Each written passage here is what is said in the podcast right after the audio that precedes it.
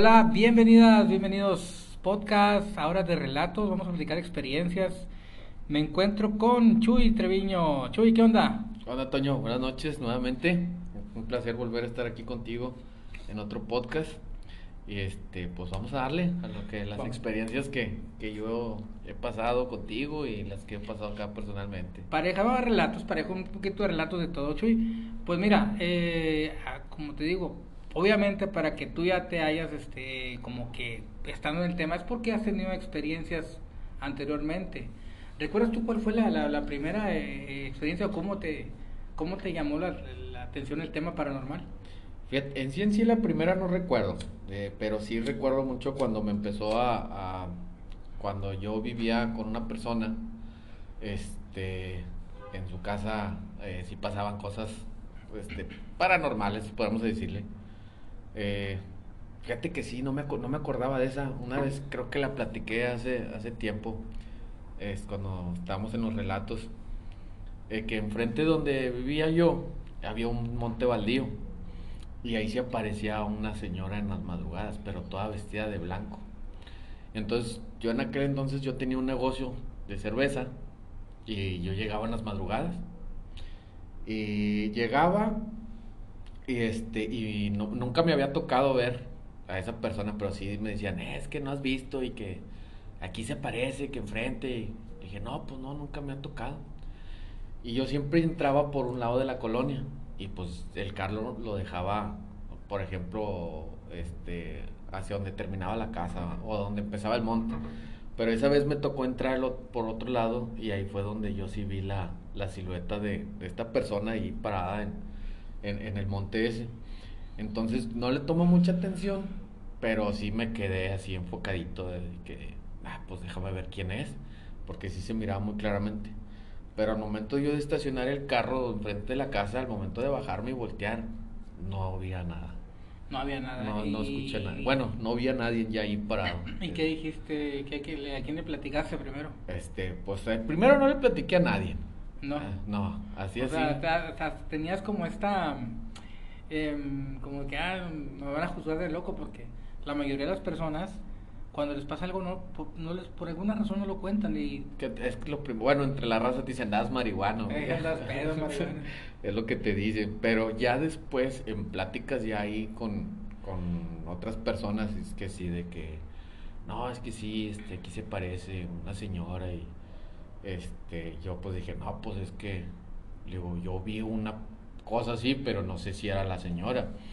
Entonces dicen que un vecino de ahí al lado, que una vez sí le tocó seguirla, a ver dónde se metía. Él sí la siguió. Sí, que él sí la siguió, porque pues era una calle más o menos, no estaba muy ancha, ¿verdad? Pero sí cabía un carro de ida y uno de venida, ¿verdad? Y este señor dice que sí la siguió, que vio que se mete al monte y ahí en donde él da 2-3 pasitos, pues se le desapareció. Pero imagínate, o sea, a ver, tú ves una mujer que se mete a un monte. Ya de entrada eso, pues ya huele mal. Ya huele mal, ¿no? Y dices tú, bueno, a lo mejor padece de sus facultades mentales y va a hacer del baño, etcétera. Pero si ya hay la leyenda, si ya está la sí, cosa de que todo el mundo la ha visto. De hecho, dicen que en ese terreno, a mí no me consta, antes de que le metieran construcción, ahí andaban, dice que andaba maquinaria ahí moviendo. Dicen que el uno de las máquinas ahí se encontró una olla con oro. Y dicen, digo, no me constan que es el que hizo el mercado de abastos, que es el mero dueño de los mercados de abastos. Es la historia que yo conozco de ahí, de lo que se cuenta. Y de ahí, a raíz de eso dicen que la señora de esa se empezó a aparecer en ese terreno. Como si fuera la que cuidaba ahí el oro. Podría ser, ¿no? Sí, que la haya matado para quitarle ese oro. Sí, y digo, yo vivía enfrente de ese terreno en aquel entonces, sí. Y otras cosillas que me pasaron ahí cuando vivía ahí, en una ocasión también llegando ya tarde del negocio, ahí me tocó ver como una sombra de 2 brincos llega hasta el tercer piso de la casa. ¡Ah, la madre! Bueno, eso sí fue lo más cabrón que me atrapó. Eso está más relacionado con las brujas. Fíjate que las brujas hacen eso y dejan, la gente que las ha visto, dice que cuando hacen esos brincos hacia arriba se ve como si trajeran vestidos de tela, y se ve donde la tela de estar arrugada. Sí, pero haz de cuenta que yo vi como una sombra, ajá, pero así negra, pero sí ves como que una silueta que va brincando así. ¿Y qué hiciste? No, pues me quedé ahí en el carro y dije, pues así a primera instancia dije, pues ¿qué es? Fue no sé, una alucinación mía, o un, ¿cómo se le llaman cuando ves de reojo? Que sí, como que te engañó de rabillo. Sí, y no, pues me metí a la casa y y esa noche recuerdo muy bien que el perro que tenía un dálmata, estaba muy inquieto y ladre.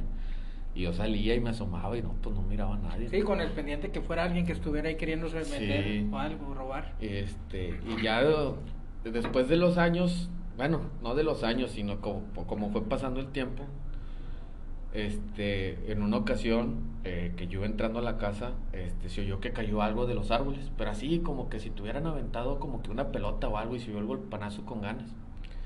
Y pues yo me regresé a ver qué había sido, que lo que se había caído. Y neta, Toño, vas a decir, güey, estás loco, güey.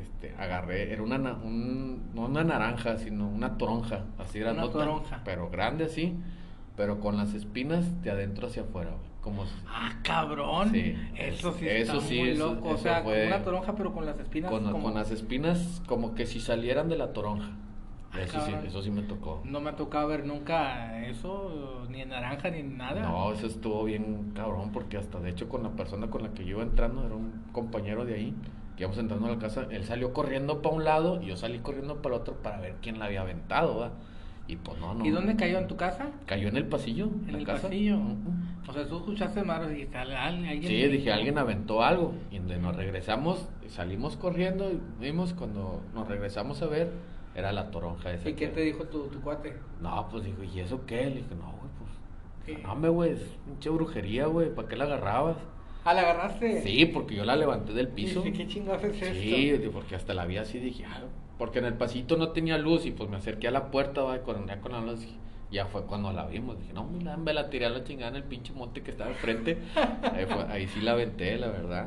Fíjate que muchas de las veces, Chuy, bueno, ¿eso de hace cuánto tiempo? No, pues de hace como unos 20 años, yo creo, más o menos. Fíjate, ¿a qué voy con esto? Muchas de las veces cuando alguien se cambia a una casa, ¿no? Casa nueva, que ya sea que la construyan o hagan un fraccionamiento, empiezan a pasar situaciones paranormales, y lo primero que te dicen es que ¿por qué? Si aquí esta casa es nueva, sí, está recién hecha. Pero como dices, bueno, yo que escuché un comentario tuyo que no precisamente es la casa, muchas veces es el terreno donde está construida la casa. A lo mejor, como dices tú, la casa fue nueva, nunca ha pasado nada en la casa, pero anteriormente, ¿qué había en el terreno? ¿O qué pasó en el terreno? ¿Qué pasó? Por ejemplo, el caso de esta mujer que viste, o que vio también de otra persona, pues ahí andaba deambulando, y andaba vagando, fantasmeando, y llegas y haces tú una bodega, una casa, una escuela, y sigue apareciéndose. O sea, esto es algo muy común, que generalmente dicen, no, la casa está nueva, aquí no ha pasado ninguna tragedia. Con la casa no, a lo mejor.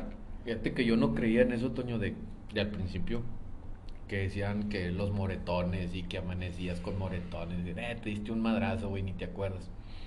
En una ocasión, recién al mes, yo creo a los 2 meses que estaba viviendo yo en esa casa, yo sí amanecí con rasguños en la espalda, pero marcados así, lo que era toda la espalda, 4 dedos así en toda lo que era la espalda. ¿Pero no sentiste nunca en la noche? No, en la noche yo no sentí nada, y pues yo siempre tengo la costumbre de dormirme sin camisa, y yo esa vez pues estaba haciendo calor, pues así me dormía. Entonces en la mañana que me levanto para irme para trabajar, me dicen, ¿qué traes en la espalda? Yo, ¿qué traigo de qué? A ver, ven. Que me acerco y pues me subo en el espejo, y así en todo lo que marcado. Todo marcado. Fíjate que eso es algo que le pasa a mucha gente, pero no se explican por qué. A veces, indagando en los casos, las personas están pasando por un momento así como de apuro, de depresión, o a veces de preocupación. Se piensa que eso te ataca cuando estás en un momento así. O frágil. Sea, sí, frágil. Entonces, ay, papá, vente, y te agreden. Yo convengo, está bien, que te roben la energía, ok, eso está normal, eso es quieras o no, pero ya que lleguen al grado de rasguñarte. Sí, digo, yo no creía en eso hasta que lo viví, o sea, me tocó. Y a pesar de ahí, yo, eso sí, con una tía que sí le tengo confianza, le dije, ay tía, es que me pasó esto y esto. Dijo, no, pues, te recomiendo que eches agua bendita y bla, bla, bla, ya. Sí, ya echamos agua bendita y todo ahí en la casa y como que se medio calmaron las aguas, ¿verdad? Y luego una ocasión también que estábamos ya acostados, pues, ¿no? De repente en la puerta de la casa un golpenazo, como si alguien quería entrar desesperadamente. Ta, ta, ta, ta. Ah, así, varios. Tres golpes así. Tres golpes. Sí, tres golpes. Ya. Ta, ta, ta. Okay. Yo, ¿quién es? No contesta nadie. Otra vez, ¿quién es? Y pues son de esas de las puertas que traen una ventanita y la abres y, cabrón, no hay nadie. No había nadie. Y le dije, ¿escuchaste? Dijo, sí, tocaron. Y dije, a la madre.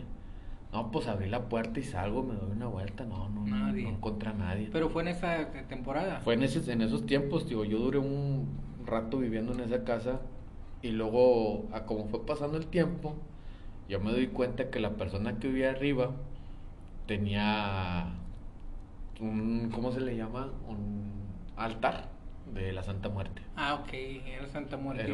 Era Santa Muerte, tenía la oración de la Santa Muerte, todos sus cuartos, todas las ventanas las todo tenía lleno, todo pintado negro y todo, o sea, dije, ya sé por dónde viene este rollo. Fíjate que eso me llama la atención, eso que dices de los tres golpes, porque no sé si te acuerdas tú del fantasma de aquí, de esta casa de Angie. Ah, sí, ¿cómo no? Bueno, ¿viste la liberación que hizo Frank? Sí, me acuerdo. En el video pasa eso que te pasó a ti. Cuando él acaba de hacer esta liberación, ¿te acuerdas? Cuando él acaba de hacer esta liberación, al momento que dice ya, o algo así, dice ya se fue, algo así, pero en ese momento se escucha en la mesa que estábamos. ¿Te acuerdas de la mesa de abajo que tiene un vidrio arriba? No, sí, es de madera, pero que tiene un vidrio. Se escucha como si una piedra o un anillo o algo. Sí, golpear así el vidrio. ¡Tra, tra, tra! Sí. O sea, tres golpes también. Sí. Entonces yo le pregunto a Frank que qué onda con eso, ¿no? Entonces algo, no recuerdo, pero algo me mencionó de la Santísima Trinidad. O sea, Padre, Hijo y Espíritu Santo. O sea, tres golpes. Ah, la madre. Mira, güey, me puse chinito, güey. Pero me recuerda, me recuerda perfectamente que dije tres golpes. Y me ha tocado una o dos ocasiones escuchar donde estamos en un lugar paranormal o que hay esto, que alguien empieza a aventar como una oración y esto, y se escuchan los tres golpes. Es como una señal. De despedido, que sí, ya sí, me voy. Sí, ya me voy, sí, tan. O sea, o como si lo religioso lo expulsara y hace estos tres golpes como para marcar quién fue, o sea, quién, por aquí te vas, pam, pam, pam. Pero esa fue ahí, se escucha, bueno, el video por ahí está, en la mesa, no sé si te acuerdas que nadie está tocando la mesa. Sí, me acuerdo que traes el celular aquí, con la lamparita. Sí, y estábamos ahí y cuando eso pasa, pues bueno, ahí estoy yo en la mesa y luego a mi izquierda está Frank haciendo todo eso. Sí. Y enfrente estaban tres personas más que nadie estaba tocando la mesa. Lo impactante es que se escuchan esos golpes acelerados y fuertes. No sé si habrá sido igual contigo. Pues sí fueron, pues digo, los dos que estábamos ahí lo escuchamos. Dijeras tú, nada más lo escuché tan. Yo, sí. Joder, a lo mejor fue un golpe por fuera, ¿no? Pero yo dije, ¿escuchaste? Dijo, no, sí, fue la puerta. Ya fue cuando me asomo y pues prácticamente no había nadie. Ya fue cuando se calmó ahí todo, casi toda la broma. Es ahí como si manera de correrlo, porque sí, a partir de que Frank hizo eso aquí ya como que se alejó o se fue y luego ya de repente ya cosas menores, pero que yo no creo que haya sido lo mismo que estaba aquí, pero fue muy curioso, ¿no? Y muchas de las veces no eres ni, o sea, bueno, al menos yo no soy religioso o muy creyente o que practique oración y jamás voy a una iglesia, pero no sé si habrá sido el ambiente, ¿no? O en tu caso también que estaba como, no sé, quiero suponer el agua bendita estaba protegida, dependiendo de la fe o la creencia de las personas, que algo pasa, pero son golpes de autoridad, o sea, son golpes como que lárguese la chingada. Aquí mando yo. Aquí mando yo, o sea, aquí está bien. Y sí, pues esos fueron unos de los principios, pero yo creo que fueron las primeras fuertes que me tocaron.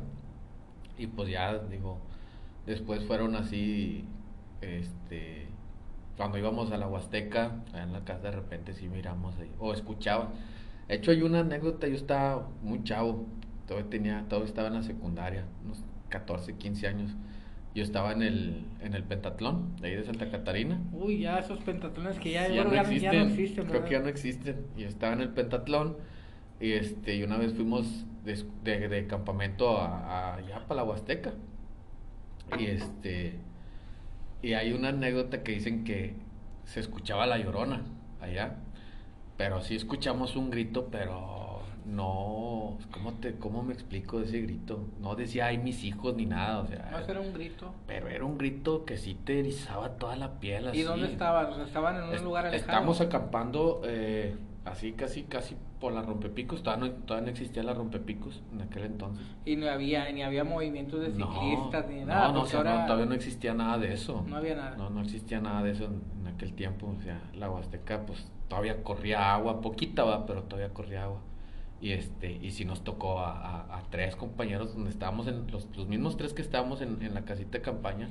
Uno empezó, ay, que se oye que grita alguien, dijo, no, hombre, que no es cierto, no, sí que escucha. Y ya cuando pusimos atención, ya la escuchamos y como que el grito se venía acercando y se hacía más fuerte. Y todos así que, no, güey, pues no salgas, cabrón. No salgas, adentro de la casita de campaña, la chingada. Sí, pues con las lamparitas allá adentro y todo. Dije, no, güey, pues no, quién sabe quién es él. Un compa sí salió y fue y despertó. Es que alguien está gritando. Y cuando ya se despiertan todos, se hace cuenta que el grito ya como que... Pero nadie lo escuchó. Nadie lo escuchó más que nosotros tres. Qué curioso. Nadie nos escuchó y empezaron, es que fue la Llorona. Y luego empezaron las historias de que, no, es que dicen que cuando la escuchas muy lejos, que está muy cerca, así que cuando está muy cerca es que está muy lejos. Y, o sea, ahí empezaron a salir muchas historias que empezaron ahí a decir, dije, no, pues está cabrón. Yo creo que una de las experiencias que tienen las personas que van a acampar precisamente es eso, que estés encerrado en tu casa de campaña, ya para dormir y... empieza a escuchar ruido afuera. Sí, sí se da mucho, la verdad. Digo, a mí me tocó esa. La otra ocasión yo ya no quise ir, ya después yo ya no fui porque hubieron otra excursión. Pero dicen los compañeros que volvieron a ir, que no escuchaban el grito, pero que sí escuchaban cosas alrededor. Y te diciendo que pues, la Huasteca estaba desértica, como quien dice. Y que empezaban a escuchar que movían las ramas. Y dije, es que las ramas son animales que andan ahí, va. Pero así que empezaron a escuchar cosillas así a los alrededores. Bueno, la Huasteca, para quien no sepa, es un cañón, es una zona de montañas. Y muchos podrán decir, bueno, pudo haber sido un animal, pero un animal no hace esos gritos. No, un animal no. Y más que te digo, es que no sé cómo explicar el grito, la verdad. Sí, es un grito muy, muy, muy extraño. No es como una persona, pero tampoco es algo que hayas escuchado. De hecho, no sé si tú has visto que hay un audio que anda circulando ahorita de un grito de una mujer, creo que por en Apodaca o en Escobedo, que sí se oye, es casi similar ese grito, no sé si tú lo has escuchado. No me ha tocado. Fíjate, con eso que dices de ir a acampar, aquí en la colonia de al lado tengo un conocido que él le gusta la onda de tiene aparatos para buscar tesoros. Ah, ok. Entonces, estaba yo ahí con él y llega un compadre de él. Mira, compadre, él busca fantasmas. Sí, qué chido. Platícale lo que nos pasó. Entonces me dicen, igual así, que fueron allá a García, a Paredón, por allá, que estaban buscando en un cementerio. Y yo, ay, chingados, ¿son profanadores o qué? O sea, si obviamente traes tú un detector, vas a sacar anillos o todo. Un diente o de oro no. O algo, ¿no? Entonces dije, bueno, no les pregunté. Pero dicen que los vatos estaban en chinga y no buscaron nada. Ya se les hizo tarde, pusieron la casita de campaña ahí en el panteón. Y estaban adentro igual que tú, así. Igual adentro. Y de repente que empezaron a escuchar voces. Y que andaban alrededor dándole vueltas a la casita. Campañita. Sí, güey. Entonces los vatos, ay, compa, no, es alguien, no, nos quieren asaltar. Y con miedo, o sea, miedo los dos, al final de cuentas miedosos, abren la casita de campaña, salen, está todo oscuro, o sea de esas noches que no hay luna. Sí. O sea, que no hay nada, que no ves nada, entonces salen con las lámparas, ¿no? Empiezan a todos lados a echar luz. Y nada. Se vuelven a meter. Y mal cerraron la casita, mal la cierran. Al minuto, menos del minuto, otra vez. Se escuchaba como que andaba alguien, pero ya ves que cuando caminas en la tierra se oye el crujido de la piedra o de la tierra. O que vas arrastrando los... O sea, estos güeyes iban, el que la persona o lo que estaba ahí, arrastraba los pies porque se escuchaba... donde iba arrastrando las piedras. No manches. Sí, güey, el vato, no, güey, acabamos de salir, no, sí. Bueno, vamos a abrirle, güey, 1, 2... Nada. No, y cuando estaban en eso abriéndola, se dejaron escuchar los ríos, y cuando abren obviamente no ven nada. O muy arrojados o muy tontos, los güeyes se quedaron a dormir ahí, sí se quedaron a dormir. No quisieron agarrar la carretera de noche porque no, está peligroso. Más canijo. Pero dicen que batallaron para dormir porque toda la noche se escuchaban los ríos. Escuchaba, y luego de repente escuchaba que caminaban, y luego que caminaban como si fueran dos personas, y luego tiraban cosas.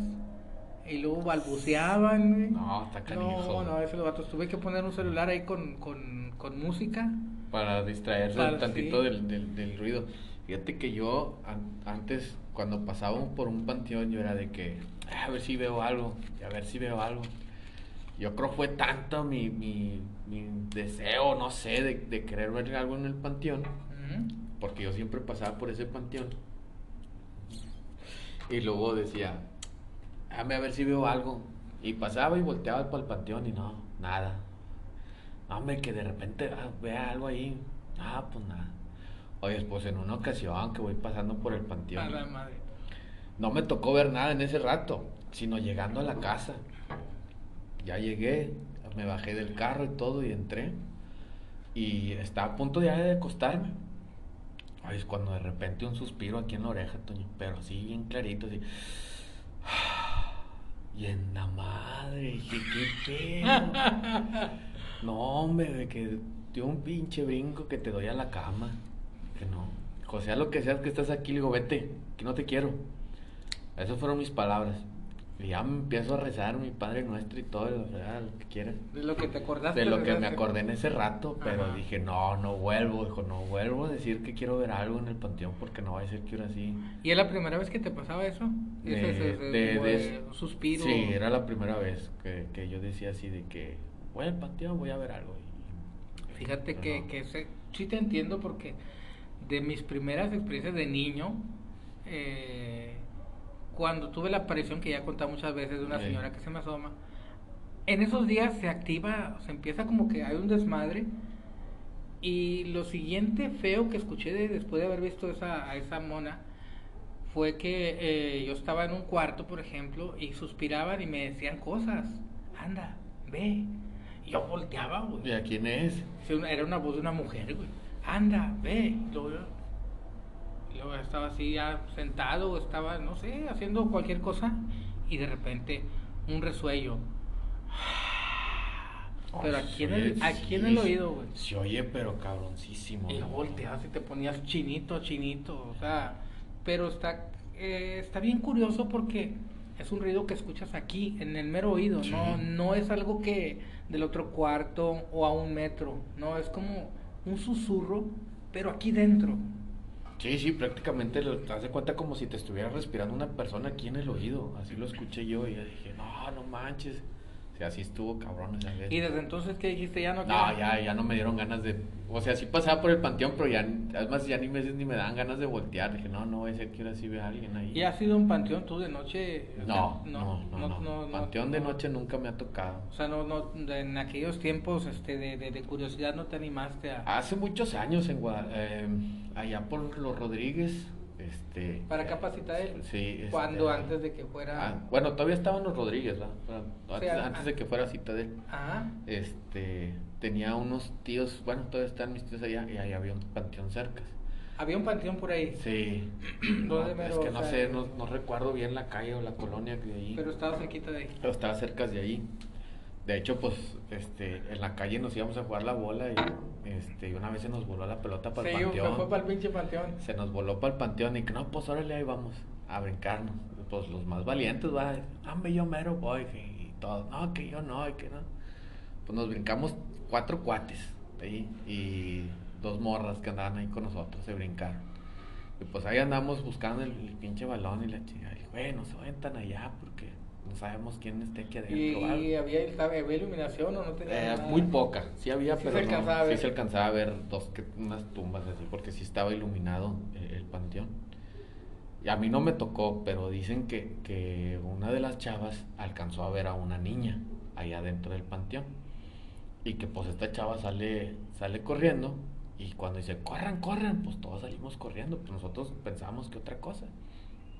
Entonces nosotros, en vez de correr para la barda, corrimos para la puerta. Para la puerta del cementerio, no por donde habían brincado. No, no por donde habíamos brincado.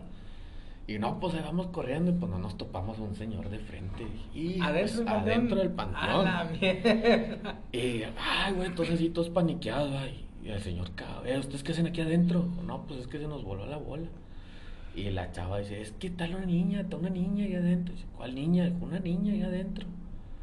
Dijo, ¿cómo es? Dijo, no, pues así la describió la chava. Dijo, no, mejor váyanse de aquí, váyanse. Pero luego el camarada que iba con nosotros dijo, oiga, ¿quién es la niña? ¿Sí la conoce? Pues no sé si sea cierto, dijo el vato. No, sí, es mi hija. Aquí falleció. ¡Ah, la mierda! O sea, en aquel entonces yo sí me dije, pinche vato, anda bien loco, no es cierto. Y ya después, a los 2 días que estamos ahí, ya el camarada dijo, ¿te acuerdas que nos pasó esto? Dijo, no, sí, que le platiqué a mi papá. Dicen que sí, que a la niña que era hija del que cuidaba del panteón, y que la atropelló un camión que pasó por ahí. Por el panteón. O sea, que pasó un camión y que la niña andaba jugando y ahí se la llevó. Madre santa. Esa fue, yo tenía 10 años, güey, por ahí más o menos, 10, 12 años más a lo mucho. Estábamos morros. Oye, entonces, fíjate, pero qué valor del señor, o sea, trabajar ahí después de saber que ahí pasó. Sí, me imagino que ahí estaba sepultada. Me imagino que sí. Porque para que esté cuidando, y ya para que diga, es mi hija, no era la primera vez que la miraba, y a lo mejor no, porque decía, bueno, lo que nos contó el amigo es que decían que la niña que solamente quería jugar, creo, porque no era la primera vez que la miraban, decían, ahí anteriormente. No, imagínate, le cayó la pelota, antes no se la dio, aquí está. Ahí les va. Sí, la verdad, sí. Imagínate, o sea, no está cabrón. Yo escuché una historia hace mucho, o sea, no me la contaron directamente a mí, pero algo muy parecido, ¿no? Igual, que habían volado a algo, se meten, y donde van, tío, muy fantasiosas. También igual una pelota que una colonia, la calle topaba en el panteón, y había una barda chiquita, buena la pelota, van, o sea, se cruzan dos o tres chamacos, y donde van ellos a buscar la pelota, así como ustedes exactamente, no vieron a nadie, pero del fondo del panteón les regresaron la pelota. Ay, cabrón, les regresaron la pelota, cabrón. Y pam, pam, pam, venía botando y llegó rodando. Hombre, estos güeyes les cayó en los pies, la agarraron, a correr, brincaron la bardita, pero que dicen que se las aventaron desde el fondo del panteón, que no se veía, o sea, que realmente en un pasillo así, de repente nomás vieron así como alta. Como venía cayendo la pelota. Sí, venía, la vieron así en el aire, donde había luz, y pa. Así, muy parecido, me recuerdo esa. Te digo, a lo mejor me chorearon, no me contó la persona, pero me contó alguien así que le habían contado. Sí, pues digo, esta chavita, pues sí, decía que la había visto, pero pues la verdad, yo nunca la vi, no te podría decir, no, es que sí la vio, pero, o sea, ya cuando nos dijo el señor y lo ya corroborando con el papá de mi amigo, dijo, no, sí, ahí se parecía. Y yo ya no volví a pararme allá a ese panteón, dije, no voy a decir que una vez sí me toque ver algo así, ¿no? Pero fíjate, Chuy, cómo han cambiado las historias, o sea, las mejores historias, por alguna razón, se daban antes. O sea, ya en la actualidad, con todo el uso de celulares, todo el mundo somos una cámara, todo el mundo traemos teléfono, ya debería ser más fácil captar esto, o sea, porque ¿qué momento no traes el celular? Siempre lo traes. Sí, siempre lo traes, pero antes no sé qué sucedía, que cuando no hubiera celulares, o no había, no, la gente veía, tenía experiencias, incluso hablando de brujas, hablando de fantasmas, de señoras o niños en panteones o en hospitales. Se daban más estas historias.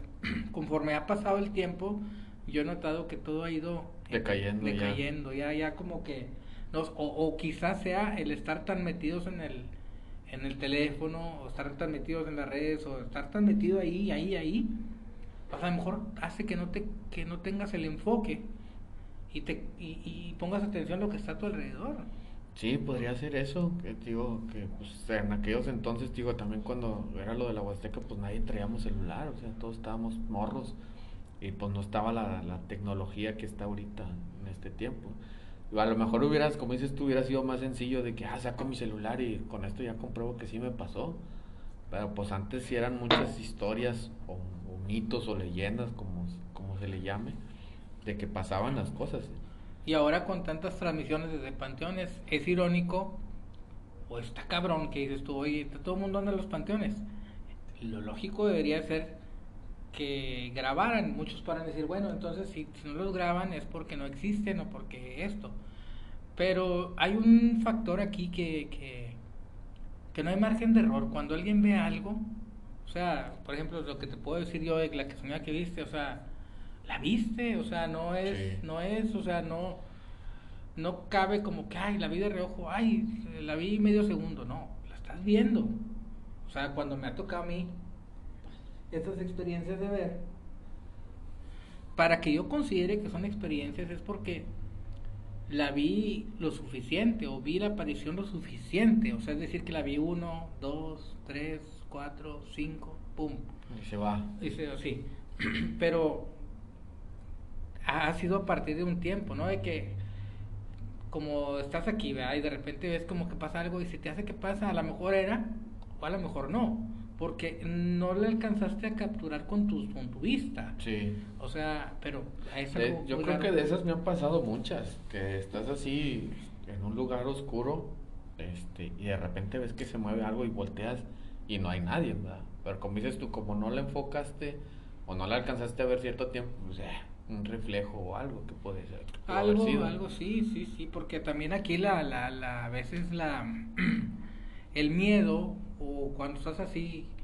también te juega un papel feo, porque yo siempre lo que he dicho, cuando tú vas a entrar a esto, es perderle el miedo, siempre guardando un respeto, pero perderle miedo en el sentido de que una vez que te adentras, ya es como que brincas esa línea de ok, no quiero ver porque tengo miedo, pero una vez que das el siguiente paso, ya empiezas a procesar todas las imágenes, todo lo que ves y lo que escuchas mejor, porque ya pones atención, ya no te asustas.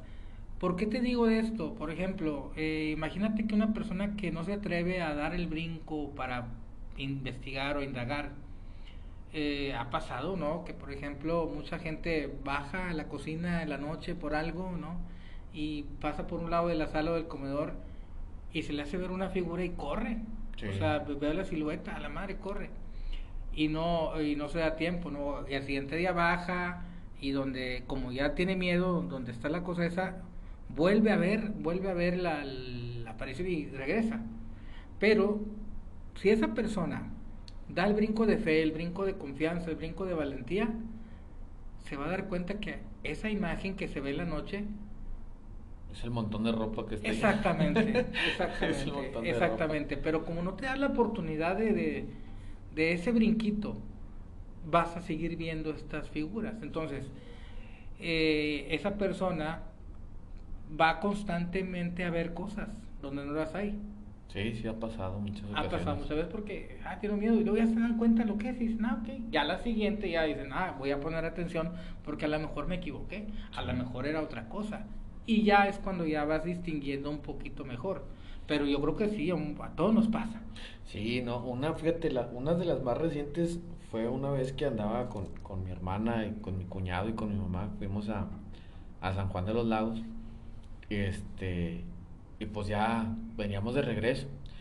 De hecho, la tirada era quedarnos en Zacatecas y luego ya en la mañana venimos. Y luego dice mi cuñado, no, pues vamos a darle de una vez hasta allá. Ya nos vinimos de allá de San Juan como a las 7 de la noche más o menos. vamos a darle hasta Monterrey de una vez. Dije, ah, ¿cómo alarmas? Dijo, pues yo me la llevo de aquí a Zacatecas y tú de Zacatecas a Monterrey. Dije, no, órale, va. Pues en el trayecto yo me duermo un ratillo, ¿no? Sobres. Entonces, así pasó. Llegamos, ya se sintió cansado él en la noche. Me dice, ay, güey, ya, vamos a cambiarnos. Nos cambiamos. Aquí el chiste, Toño, es de que nosotros siempre, de Zacatecas a Monterrey, siempre hemos agarrado esa carretera, porque pues tenemos familiares allá. Y siempre era trayecto y ya conocíamos la carretera. Entonces esa vez nos tocó un clima, pues no feo, sino que fresquezón. Entonces en un tramo, de ya entrando a Saltillo, ahí lo que le llaman la Cuesta del Muerto, no sé cómo le llaman a esas curvas. Se nos viene una neblina así muy densa, pero densa. Ah, de esas que se dan ahí en Saltillo, sí, estaba horrible. Pero neblina densa, así que... Ah, cabrón, pues ya le bajas a la velocidad. Y luego ya, yo le digo a mi cuñado, ¿de dónde prendo los faros de niebla, va? No, pues ya prendimos los faros, ya vengo con las luces altas y los faros de niebla. Oye, fuimos avanzando y luego de repente hay un espacio donde se despeja toda la neblina, pero así de la nada se despeja todo.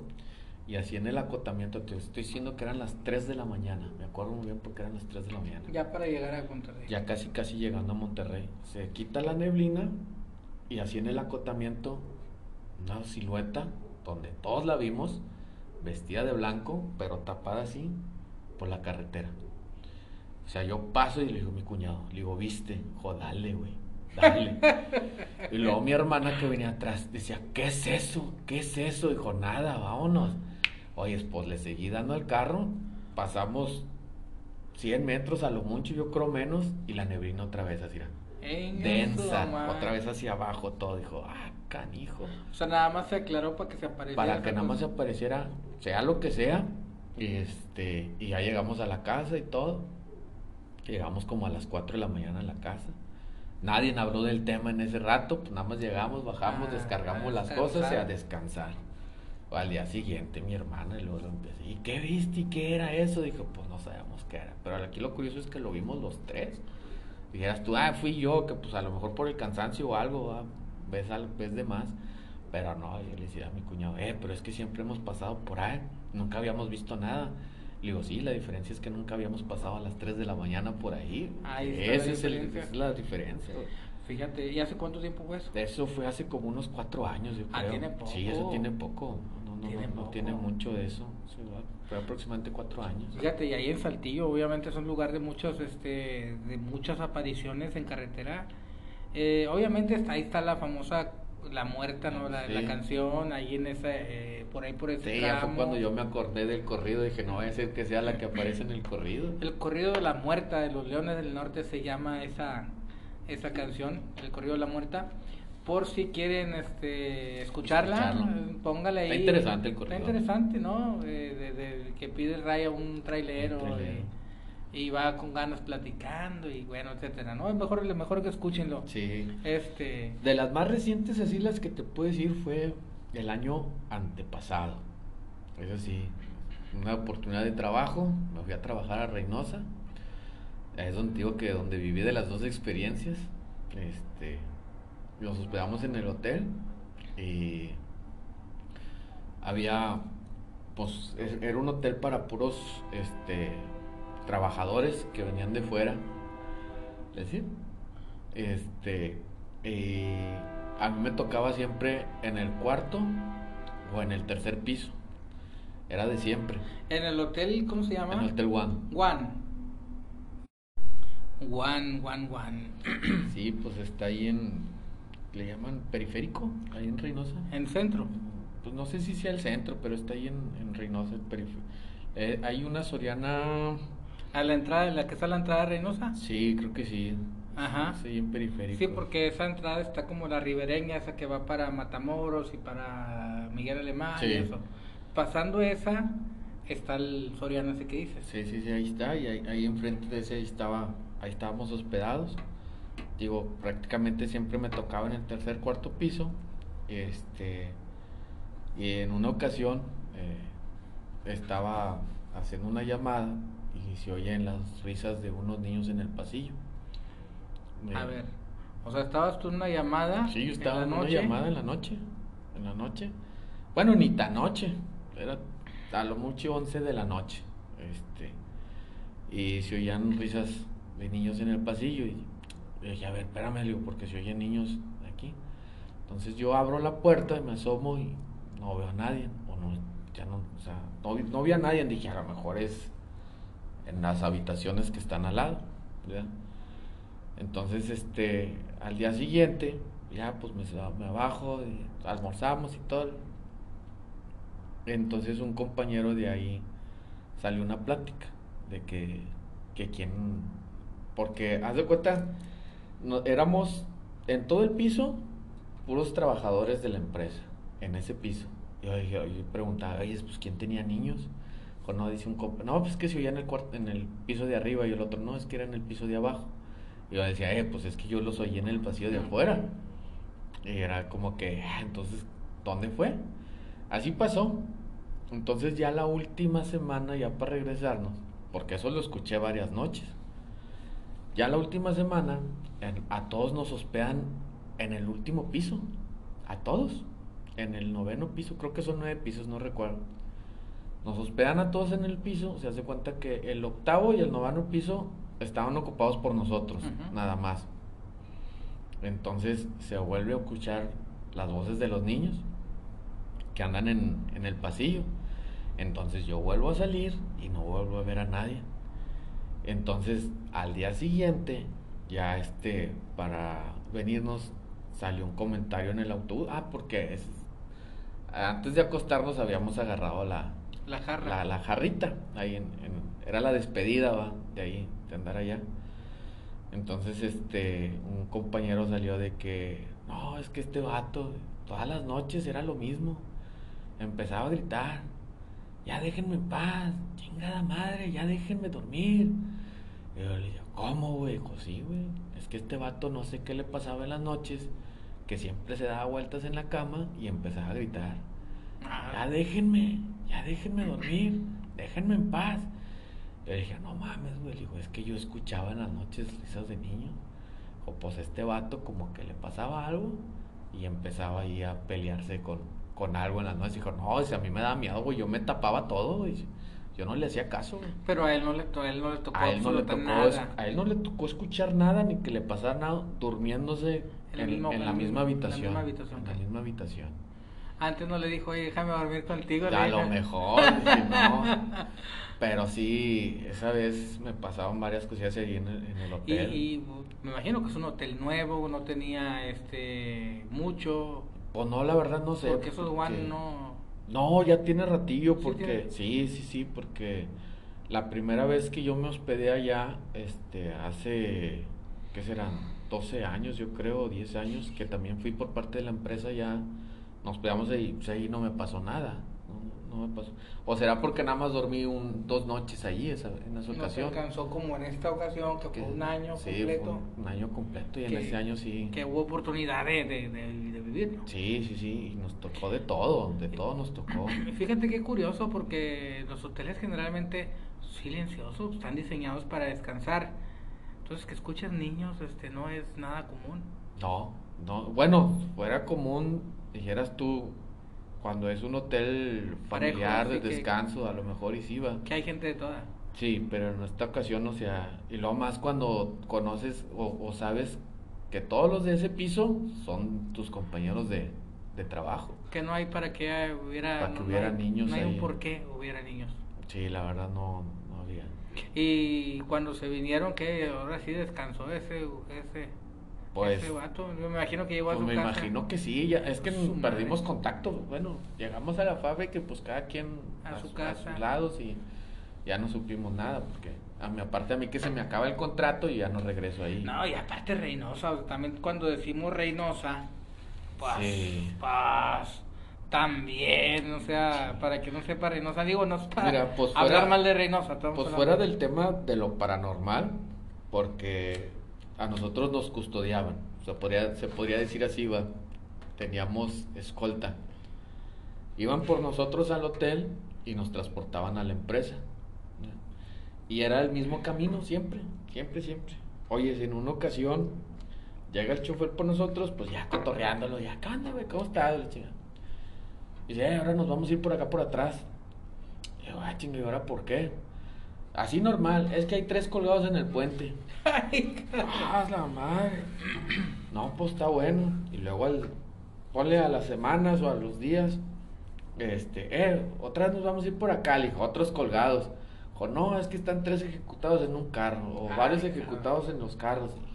Te mirabas, ajá, ¿qué onda?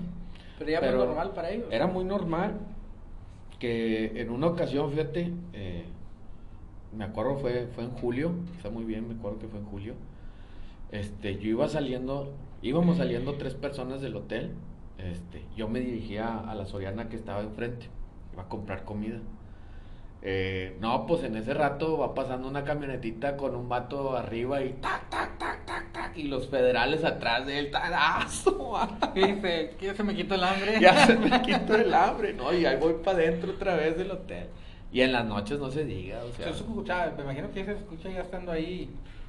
En la noche sí, en las noches ya que está todo, porque haz de cuenta que en Reynosa para las 8 de la noche ya no hay gente afuera. Ya no hay movimiento. Ya no hay gente afuera, se acaba uno que otro loco que anda ahí. Que le vale, sí. Y a esa vez, estabas adentro en la habitación, todo silencio y todo, y de repente escuchabas por todos lados. Ay, canijo. Su mecha. Yo, bueno, sí he pasado muchas veces, pero una ocasión me quedé del otro lado. Cruzando el puente está Hidalgo, Texas, donde vive Ramón Ayala. Okay. Y estaba yo con un amigo del Xbox que conocía, y estábamos ahí, ¿no? Y estábamos jugando y... Le digo, hoy, sí, este vato sí, son estos pendejos de Reynosa que se están matando. Y luego de repente, ¡pum! Ah, eso es una granada. No, eso sí no me tocó. Eso sí no me tocó. Y estamos hablando de que está a 500 metros de la, una cosa así, frontera. De la línea, ¿no? De donde está la frontera. Y ahí está el río. Pues imagínate los güeyes que trabajan ahí, del lado americano, sí. O sea, los gringos están siempre esperando. Sí, pues una de las ocasiones, digo, ya fuera de lo paranormal, donde trabajábamos nosotros en la empresa, al lado estaba un terreno, pero chingoncísimo, vacío, ¿eh? Y creo que a partir de allí, a 5 minutos, 10 minutos, estaba el puente, el FAR, creo, uh-huh. Puente FAR, para cruzar. Dice que allí encontraron un camión de la LG que lo habían robado de ahí de la maquila y que le bajaron todos los televisores al tráiler. Y ya más que llegaron los demás y que se armó todo el despapalle. Y cuando nosotros llegamos a la fábrica estaba todo cerrado, donde estaban ahí todos muertos ahí. Pues su madre, no, o sea, esa muchas veces digo, no es algo para vanagloriar, pero muchas de las veces pensamos que aquí está bien seguro. Yo no sé, tú estuviste un año, yo he estado, lo máximo que me queda en Reynosa son 3 días, ¿no? Pero siempre que estás en Reynosa, y le digo con todo respeto para nuestros sí, claro, de Reynosa, claro que sí. Hablamos de experiencias, siempre sientes una tensión. Sí, a donde siempre, quiera que vas. A donde quiera que vas, es como vas. Si en cualquier momento, está tranquilo, pero es como si en cualquier momento... Y créeme, Toño, de lo que yo viví es un protocolo de que oyes algo y ves, volteas, tú que no, bueno, las primeras semanas que estuvimos nosotros allá, era que escuchabas una detonación o algo, volteas y ya toda la gente tirada al piso, y tú todavía, cabrón, ¿qué está pasando? Sí, tú todavía pajareando, y era de que ya, pues como va a pasar el tiempo, ya nada más escuchas y ya más estás viendo a dónde. Ya por instinto. Ya por instinto, ya escuchas. Ya la gente ya... Sí, al suelo, ¿no? Sí. Como hay un video de un reportero, ¿no? Que está ahí en el puente grande que está por esa avenida, más hacia adentro. Es un puente largo donde está el estadio de los de béisbol. Ahí también hay un video muy famoso de un reportero que está reportando y en el suelo con el micrófono. O sea, está, mis respetos para la gente que vive allá, sí. Porque ya la hacen su vida muy normal, pero a expensas, ¿no? Fíjate que nos han invitado volviendo al tema paranormal, nos han invitado a la casa de los narcosatánicos en Matamoros. Ah, ok. Pero... dicen que el camino sí está pesado. Está feo y el camino. Entonces, imagínate qué sensación te da estar ahí. O sea, uno que no es de ahí, sí, por andar buscando fantasmas. No, sí, no, te vas con la... es que sí te vienes con... con sustos, o sea, ya, si te vienes escamadito. Y pues aparte de que te vienes escamado, te digo yo, ya reconoces las diferentes detonaciones allá. Sí, ya la distingues, pero imagínate, no sé, o sea, ¿cómo habría que ser si nos vamos al terreno de que las tragedias y los muertos que mueren, las personas que mueren violentamente, cuántos fantasmas no debería de haber en Reynosa? No, me imagino que sí, hay una buena cantidad, digo, porque aparte que hay lugares o hay brechas donde dicen que avientan los cuerpos y ahí los dejan. Y que ya pues hasta que no los encuentra alguien y pues ya han estado de descomposición y todo. Sí, así está un ambiente muy pesado allá en Reynosa. Yo no sería como que mis primeros lugares como para ir a grabar, y lo digo con todo el respeto del mundo, porque está bien que andamos uno en esto, pero tampoco andas buscando el peligro. Sí. Ya he tenido experiencias con esto, creo que ya las sabes, de experiencias de tres experiencias, una de ellas muy fuerte, que nos tuvieron ahí medio secuestrados 10-15 minutos en una brecha. Esos son los 10-15 minutos más largos que... Sí, cómo no.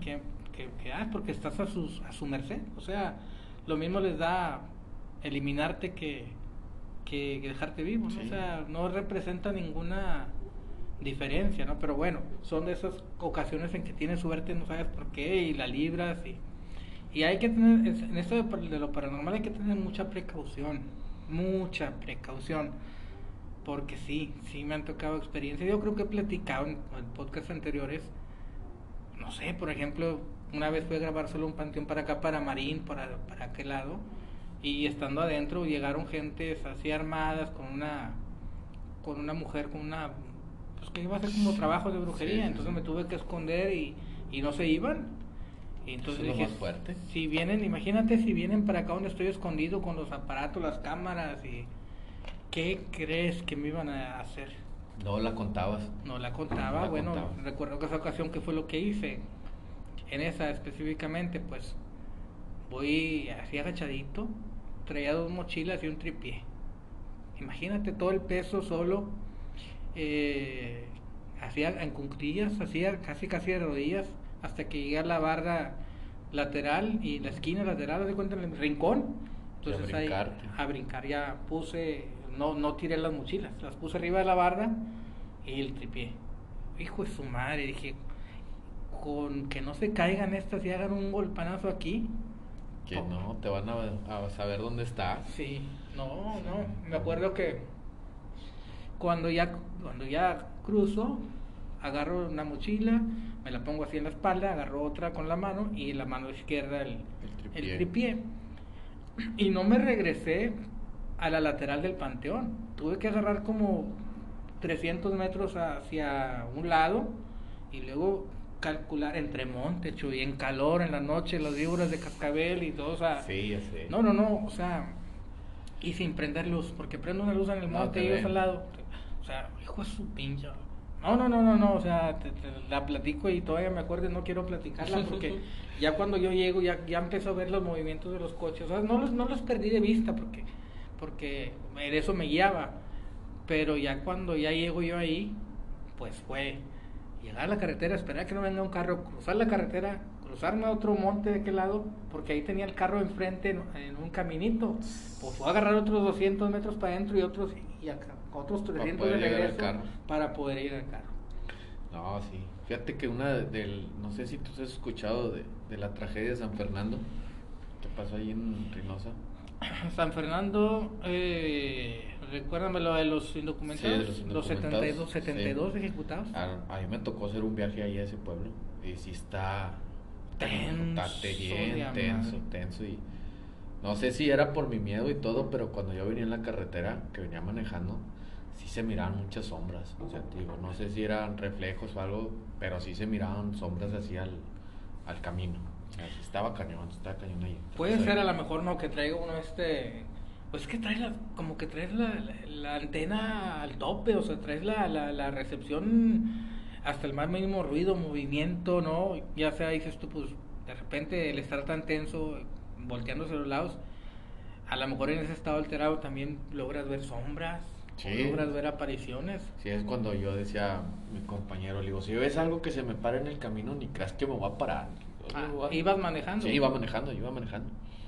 Iba manejando, pero donde iba así, pues que pues sí es un camino largo al pueblito de San Fernando. Y es una recta, ¿de qué tiré? Unos 10 kilómetros, pero sí, a llegar al pueblo. Y sobre las orillas se miraba gente. O sea, se puede decir sombras o siluetas. Pero decían, hombre, son de los mismos árboles, va. Yo quería pensar que era eso, ¿va? Que eran las sombras de los árboles. Pero sí mirabas así, como iba avanzando yo, mirabas gente así alrededor, o las siluetas. Muy feo, muy feo.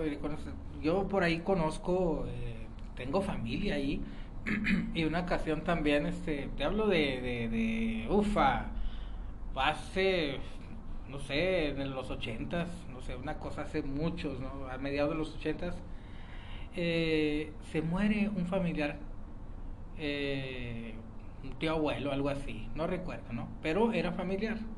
Entonces, fuimos nosotros al velorio, ¿no? Y en aquel tiempo lo velaron en la casa. Sí, pues era muy común antes. Muy común. Entonces, sería por San Fernando, por ahí, ¿no? Pero no eran las ciudades, era como un rancho. Y no había esto de inseguridad como ahora en aquel tiempo. Sí. O sea, si había, se cuidaban. Antes tenían como otros códigos. Entonces, yo tengo esa sensación de la... Ya ves que hay como muchos canalones, ¿no? Sí, muchos. No se me olvidan pasar por esos canalones, llegar a la casita que no tenía vecinos, parecía una granja de esas gringas de películas de terror, güey, ya te cuenta, cabrón. Llegamos y no tenían luz.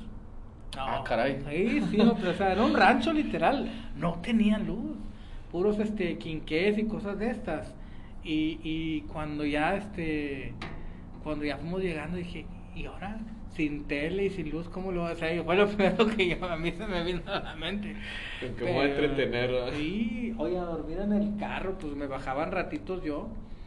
Pero esa noche, te digo, no se me olvida. No pasó nada paranormal, pero la sensación de que estuvieras en un rancho oscuro, en medio de la nada, con un muerto tendido ahí. No, se presta para muchas cosas. Sí, te pasan muchas cosas por la mente y decías, no, aquí va a pasar algo, ¿no? No vi nada, o sea, que voy a ser 100% honesto, no vi nada, pero sí, esa noche todavía, a estas fechas, recuerdo muchos detalles, o sea, se te deja tan marcado, sí. ¿Qué dices tú? No, ya no volvería a pasar igual, porque me acuerdo que nos quedamos, había tenderetes, si queríamos pasarles, pero yo decía, pues con todo respeto para el muertito, yo no me quiero... dormir al lado de él. Sí, al lado, porque tenían alrededor de la caja, tenían tendidos así, ¿no? O sea, para el piso. Entonces, bueno, que nos quedamos ahí en el carro, o sea, éramos 4, o sea, mi hermano todavía no nacía, yo creo, que no nacía. Y mi hermana y yo y mis papás, ellos se quedaron adelante, nosotros atrás. Pues ahí, como pudieron, se quedaron, ¿no? Pero me acuerdo, Chuy, que esa noche era, me acomodaba y me despertaba y me asomaba a la vidrio y luego me daba la sensación que había alguien afuera en lo oscuro y me volteaba para acá. ¿Ya te imaginabas que era el muertito que estaba ahí parado? No dormí esa noche, literal. Y todavía sigue habiendo en estas áreas, en estos ranchos, todavía sigue habiendo estos puntos que cuentan muchas cosas, Chuy, cuentan muchas cosas de apariciones y esto, pero lamentablemente ahorita para ir allá... No, está muy difícil. Está cabrón y medio. Sí, no, más que nada por toda esta situación ahorita. ¿Y no se ve para cuándo? No, no creo. No se ve para cuándo para. No creo. No, y dijeras tú, vete a investigar acá, que esto... Yo diría que no vale la pena ir hasta allá para... No vale la pena. Curiosamente, hay seguidoras de Reynosa y de Matamoros. Pero dicen, no, es puro cuento, es puro mito. Y dices tú... Mientras que sea cuento, mito, no me arriesgo. Sí, ahorita no, quiero seguir grabando, no quiero ser grabado, no quiero andar de fantasma, ¿verdad? Pero bueno, Chuy, se nos fue de agua otra grabación. Pues, muchas gracias. No, y gracias a ti nuevamente por la invitación y pues espero que les gusten las anécdotas ahí. Y a lo mejor puede haber más, ¿verdad? Pero pues ahorita no se vienen todas a la mente. Sí, no, hay que irlas como poniendo en un recordatorio, ¿no? En un diccionario o en un papelito ahí, y sacarla, ¿no? Hacer un especial, ya sea algún tema de niños, de apariciones o algo. Sí, pues ya sería... Porque es cuestión de que te piquen tantito. Y ya empiezas a sacar todo el tema. ¿Te acuerdas? Sí, la verdad, sí. Así es. Pues Chuy, vámonos, nos quedan aquí 15 segundos. No, pues muchas gracias por escuchar este podcast y que pasen buena noche o buenos días, lo que sea. Lo que sea que estén escuchando. Bueno, pendientes, nos escuchamos en el siguiente. Gracias a todos. Hasta luego.